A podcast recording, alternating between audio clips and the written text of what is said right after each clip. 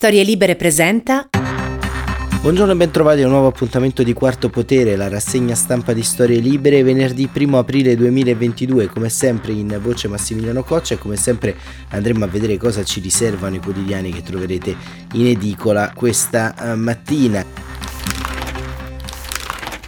il fronte energetico e quello del gas sembra il nuovo campo di battaglia scelto da Vladimir Putin per contrastare gli aiuti e la saldatura esistente tra Unione Europea, Stati Uniti e Ucraina. E Repubblica titola Il ricatto del gas, la stampa Putin alla guerra del gas. Libero, la minaccia di Putin, sgasati. E ancora il fatto quotidiano gas inciucio sui rubli fra l'Europa e Putin e il messaggero Russia UE la sfida del gas e ancora il Sole 24 ore. Apre invece con un titolo che riguarda la cosiddetta conversione energetica bloccato il 90% delle rinnovabili. Il resto del Carlino ora Putin ricatta l'Europa col gas gas in rubli il trucco di Putin.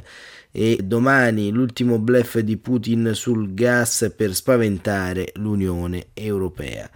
E il foglio lancia un titolo molto più stringente, pagare la guerra a Putin? Ora basta. E avvenire il gas avvelena i rapporti e questo insomma è quello che da un punto di vista pratico sta cercando di mettere in campo il leader del Cremlino. Ma eh, vediamo appunto qual è diciamo anche sul piano militare il punto di caduta di Putin. E la cosiddetta ritirata strategica la chiama il Corriere della Sera la ritirata strategica dei russi attrarre per chiudere falle.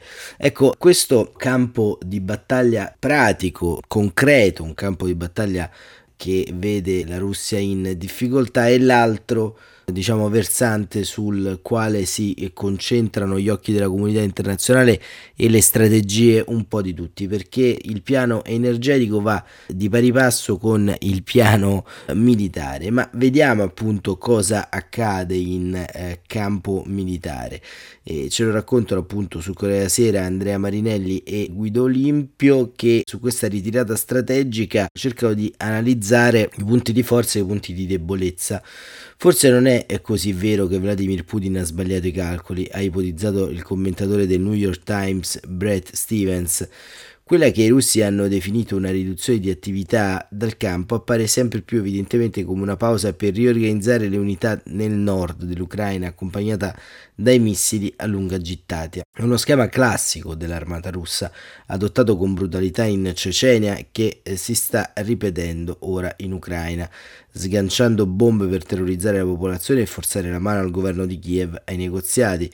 Quando dicono che Putin non può ottenere una vittoria militare in Ucraina, spiega Stevens, gli analisti probabilmente intendono che non può ottenere una pulita vittoria.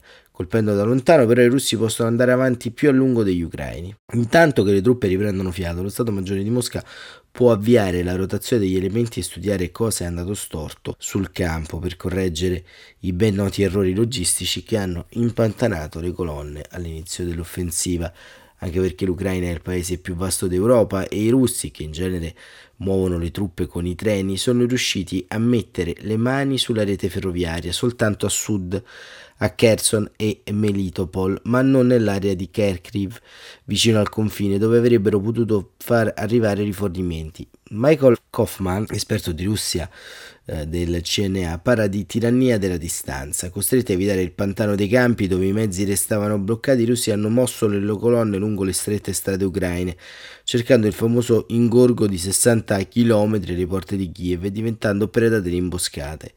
Un altro tecnico, il colonnello Alex Vernishin, ha ipotizzato però sul Washington Post che in realtà il corteo non fosse in stallo ma abbia rallentato volutamente trasformando in una base di rifornimento unica piazzata seguendo l'asse stradale. Anche perché, come mostrano l'analisi del Washington Post, i battaglioni russi sono imponenti, lo Stato Maggiore ha inviato circa 150.000 uomini in Ucraina, ma truppe e soldati hanno bisogno del sostegno dei meccanici, medici, ingegneri, camionisti, cuochi e così via. In media per ogni soldato dell'esercito russo servono circa 200 kg di scorte al giorno, fra cibo, carburante, munizioni e supporto medico. Un battaglione tattico che oltre dai soldati tra 700 e 900 di norma è composto da 10 tank, 6 mezzi corazzati con mortai, 40 blindati per la fanteria e tra i 12 e i 20 eh, mezzi d'artiglieria che comprendono cannoni e lanciarazzi, 10 sistemi di difesa aerea e poi 3 camion per il cibo, 5 per l'acqua, tra i 2 e i 5 camion con materiale medico, 2 cucine mobili, 10-12 autobotti per la benzina, sufficiente per due giorni. Infine ci sono 5 veicoli per ingegneri e attrezzature, 5 per droni, 2 con sistemi per antiradar e 2 mezzi per recuperare quelli in panne. C'è poi un aspetto più specifico. L'ex generale americano Mark Ertling, carrista, ha spiegato su Twitter le condizioni di vita e di morte a bordo di un corazzato. Lui stesso ha avuto esperienze e modo di ispezionare un T-80 russo. La visibilità all'interno è ridotta, l'equipaggio di tre uomini fa fatica a sorreggere la fanteria avversaria temibile se dotata di sistemi missilistici. Le munizioni sono nella parte posteriore, senza alcuna paratia che le separi dal personale, se il tank è colpito dalla prima esplosione ne segue una seconda devastante la blindatura è più leggera sulla parte superiore e questo spiega i successi dei Javelin che piombano dall'alto sul bersaglio. Come è stato ormai ampiamente raccontato, lo Stato Maggiore ha sottovalutato il nemico e l'impatto degli anticarro. Il grande impiego di queste armi porta a un doppio bivio. Da un lato i produttori e fornitori devono essere in grado di rispondere alla domanda di Kiev, dall'altro devono garantire a Zelensky l'arsenale che oggi non ha, ovvero i mezzi più importanti. In modo graduale Washington è passata dal ni al sì. Ieri Londra ha annunciato che gli alleati forniranno altri droni, artiglieria pesante, blindati ma non tank. Un passo estremamente significativo che non esclude di nuovi. E questo appunto è la cronaca sul campo, sul campo di battaglia che è un campo abbastanza complesso.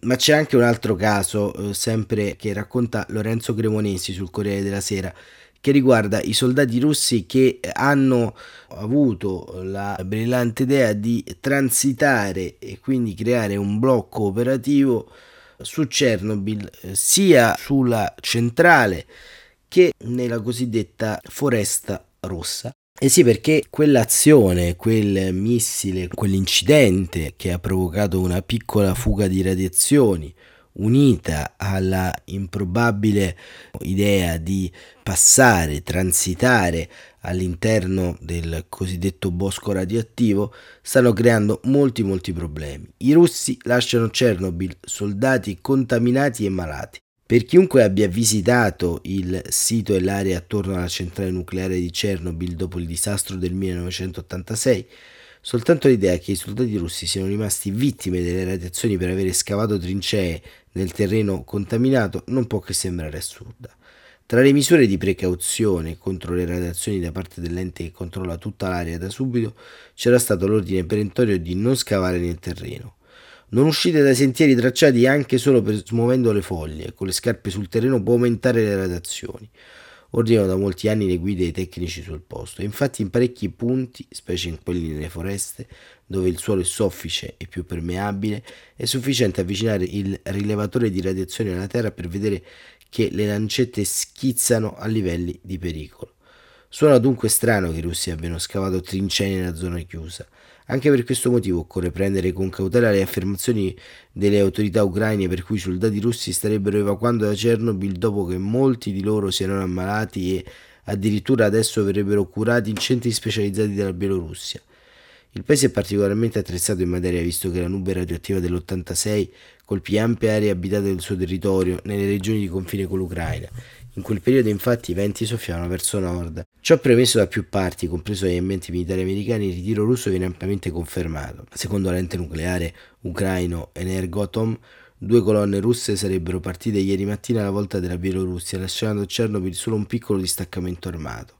La Reuters cita alcuni lavoratori locali, quali affermano che i soldati russi non avevano alcuna idea che la zona fosse contaminata. Per contro, i comandi russi ribattono che sin dal giorno della cattura di Chernobyl non sono mai state rilevate fughe di materiale radioattivo. Del resto, il gigantesco sarcofago costruito dopo l'incidente, oltre tre decadi fa, grazie ai fondi forniti dall'Unione Europea, è stato pensato anche per resistere a periodi di mancanza di energia per il raffreddamento degli impianti, così come è avvenuto nell'ultimo mese.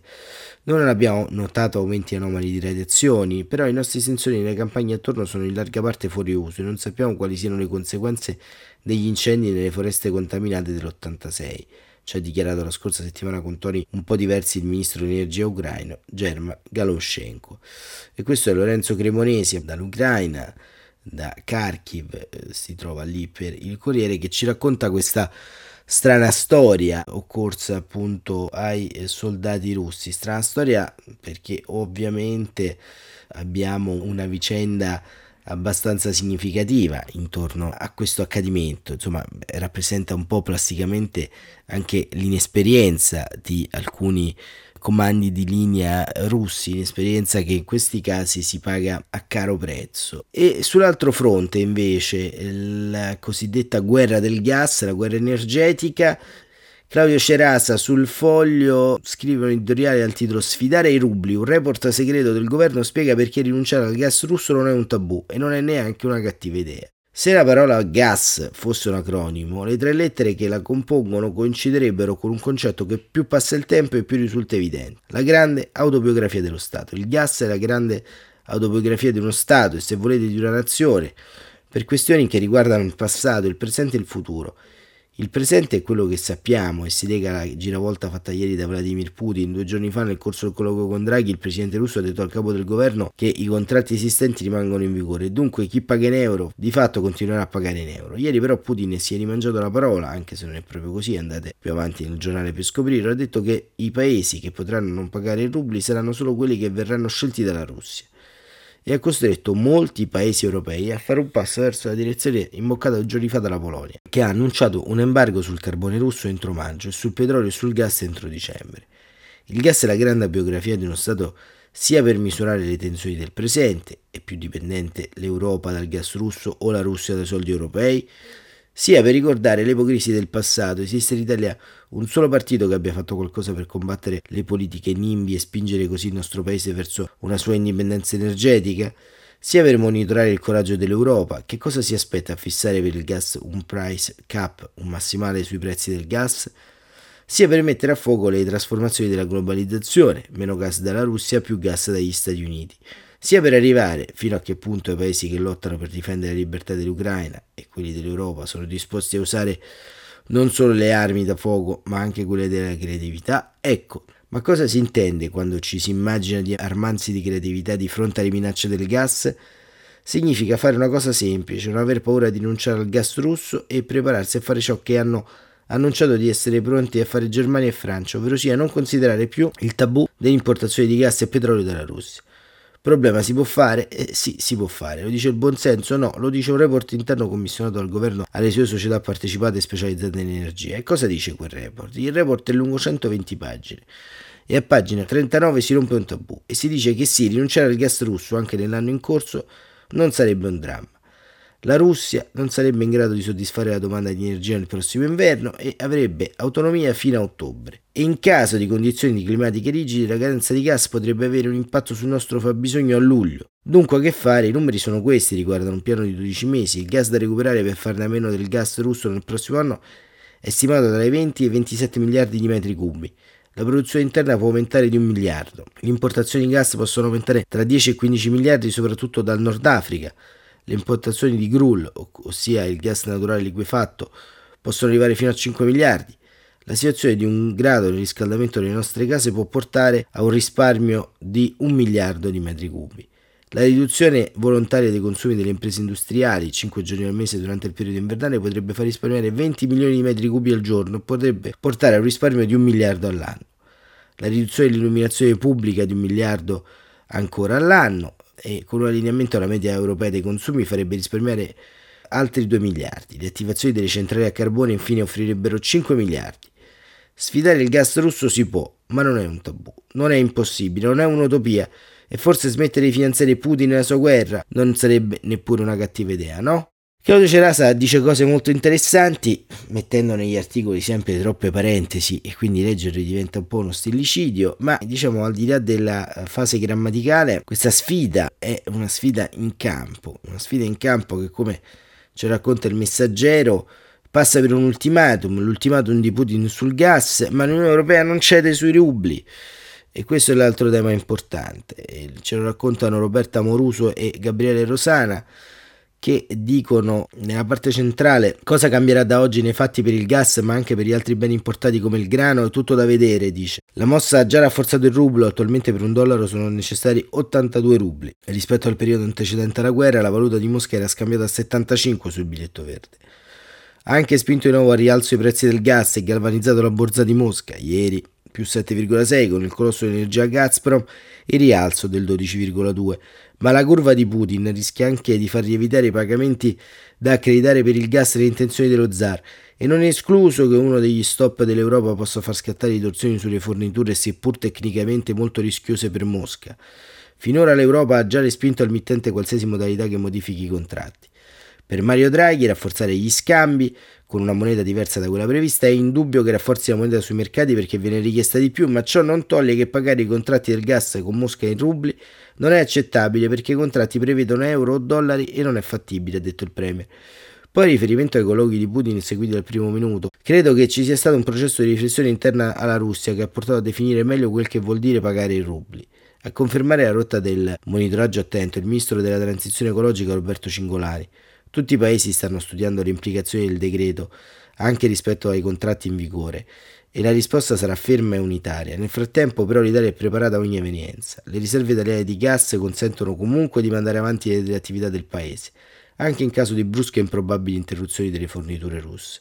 Dunque anche le società importatrici, a partire da Eni, stanno studiando il dossier. E questo era l'articolo di Roberta Moruso e Gabriele Rosana e il cosiddetto gas russo è stato anche una sorta di oggetto eh, relativo all'idea un po' del non muovere guerra a Putin, non muovere sanzioni a Putin, non trovare soluzioni alternative alla governance russa eh, all'interno della questione energetica e si fa di necessità virtù certamente ma concludiamo anche con una notizia, una cosiddetta ultimora che è avvenuta nella tarda serata di ieri, questa notte, quindi è anche difficile in qualche modo che i giornali lo riportino perché Roberta Mezzola, presidente del Parlamento europeo, è arrivata a Kiev. È arrivata a Kiev per eh, portare la testimonianza del Parlamento europeo e per fare quello che tanti leader europei non hanno fatto in questo momento storico, ovvero dimostrare una vicinanza non solo a parole, non solo con rifornimenti logistici, ma una vicinanza politica al governo di eh, Kiev e alla popolazione eh, ucraina. Fatto bene Roberta Mezzola a compiere questo eh, passo e smarca anche una distanza, la distanza tra quello che accade nella realtà, nella guerra e quello che accade invece all'interno della società mediatica. In questa settimana sono continuate le polemiche relativamente ad ospiti, eh, personalità filoputiniane, eh, pacifiste e via dicendo. Ecco, il dibattito televisivo nel nostro paese appare sempre più scollato dalla realtà fattuale si parla di pace, si parla di guerra senza minimamente considerare gli attori in campo. Quindi bene ha fatto la Presidente del Parlamento europeo a entrare nel cuore pulsante di questa crisi, bene ha fatto sostanzialmente a portare la solidarietà di tutti quanti gli europei, o almeno di quegli europei di buona volontà. Grazie davvero per essere stati con noi. Quarto Potere, come di consueto, torna lunedì. Non mi resta altro che augurarvi un buon proseguimento di giornata e un felice fine settimana e buon proseguimento.